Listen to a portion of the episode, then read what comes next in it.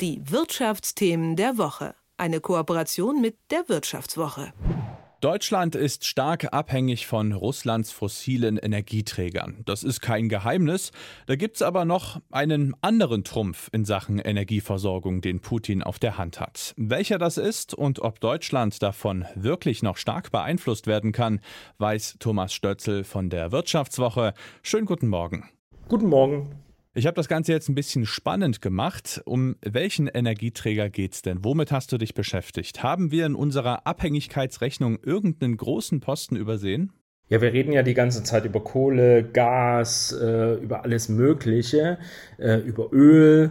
Aber es gibt da noch einen, äh, den wir gern vergessen, weil wir in Deutschland nicht mehr ganz so viel damit zu tun haben. Das ist Uran. Da ist tatsächlich Russland äh, in einer Führungsrolle weltweit. Also die, die sind zwar keine großen ähm, äh, Schürfer, also die, die fördern nicht riesige Mengen Uran, allerdings sind sie äh, ein Land, was äh, in der Anreicherung von Uran äh, eine führende Rolle hat. Und darauf ist tatsächlich äh, ein großer Teil der westlichen Welt auch angewiesen, auf dieses angereicherte Uran aus Russland.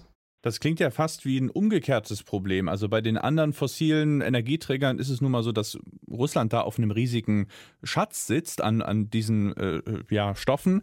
Und dort scheint es wohl so eine technologische Frage zu sein, oder? Ja, das ist tatsächlich wahr. Also Russland hat in den letzten Jahren sehr viel Geld investiert. Also es geht wirklich um Milliardensummen, um seine Anrechnung, äh, Anreicherungstechnologie zu äh, verbessern. Die haben, das passiert in, in Zentrifugen. Also es ist so, äh, wenn man Uran aus dem Boden holt, in dem Uranerz ist 2% Uran. Und in diesen 2% Uran sind nur 0,7% äh, ähm, Uran 235. Das ist aber das Uran, was leicht spaltbar ist. Der Rest besteht zum größten Teil aus Uran 238, der ist relativ schwer spaltbar. Um das wirklich in Atomkraftwerken nutzen zu können, muss ich also dieses äh, leicht spaltbare Uran anreichern. Ähm, das passiert in Zentrifugen, da dreht sich quasi, das wird, äh, da wird Uranhexafluorid äh, draus gemacht ähm, aus, dem, aus dem Uran. Ähm, das äh, wird bei 57 Grad gasförmig und das wird dann in Zentrifugen äh, gedreht mit 1500 Umdrehungen in der Sekunde und dabei äh, wandern quasi die schweren äh, ähm, Moleküle nach außen und die leichteren Uran-235 Moleküle sammeln sich äh, in der Mitte und die kann man dann quasi absaugen. Und so wird Uran angereichert, ähm, äh, bis man irgendwann so auf 5% äh, kommt. Äh, das ist so für Atomkraftwerke das Übliche. Es gibt aber auch neuere Reaktoren, äh, zum Beispiel in den USA sind die geplant. Ähm, die brauchen bis zu 20% Uran. Und äh, da ist Russland tatsächlich äh, der einzige Hersteller, der sowas herstellen kann.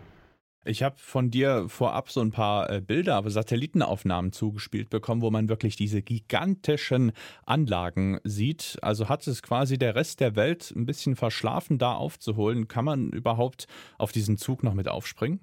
Ja, kann man, das wird aber ein bisschen dauern. Also es ist einfach so, dass äh, vor allen Dingen äh, die USA haben da, äh, ja, man möchte fast sagen, geschlafen über Jahrzehnte.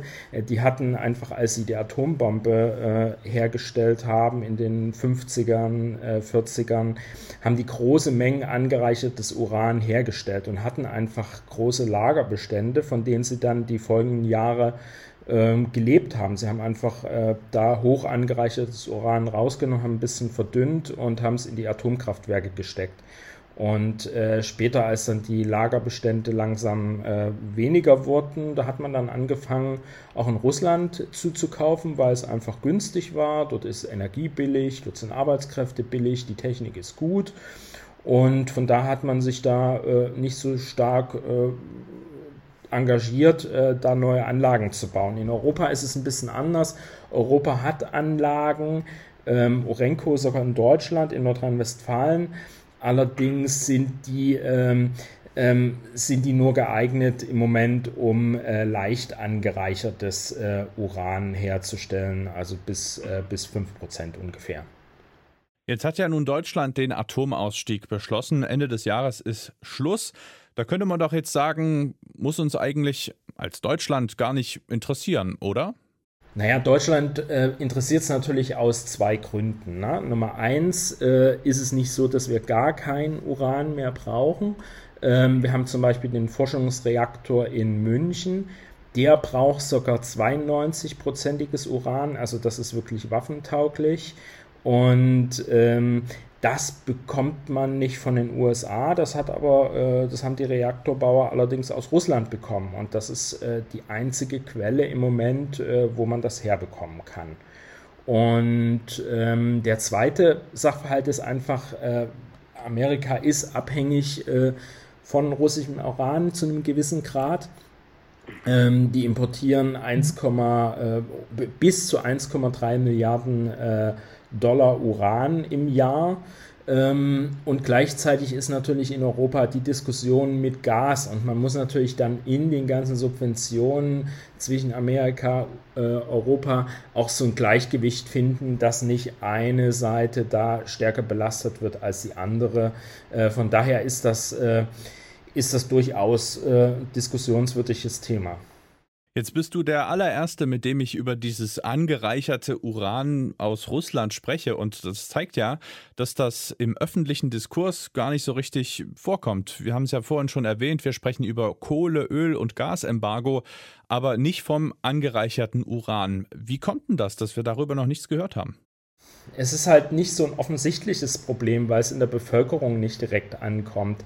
Das ist immer Gas und Öl ist natürlich sofort, das sehe ich, äh, wenn ich meinen meine Abrechnung von der Heizung kriege am Ende des äh, Jahres oder, oder am Ende des Monats oder beim, beim äh, Öl sehe ich es einfach an der Tankstelle. Beim Uran ist es nicht so. Ne? Äh, wir haben ja relativ wenig Atomkraft in Europa und das schlägt auch nicht sofort durch, weil natürlich bestimmte Bestände noch da sind. Ähm, aber die brauchen sich natürlich mit der Zeit auf und äh, wir haben natürlich das Problem, dass äh, dieser Konflikt, wie er im Moment sich darstellt, einfach äh, nicht so schnell äh, weggehen wird. Die Einschätzung von Thomas Stölzel von der Wirtschaftswoche. Vielen Dank für deine Zeit. Ich danke. Die Wirtschaftsthemen der Woche. Eine Kooperation mit der Wirtschaftswoche.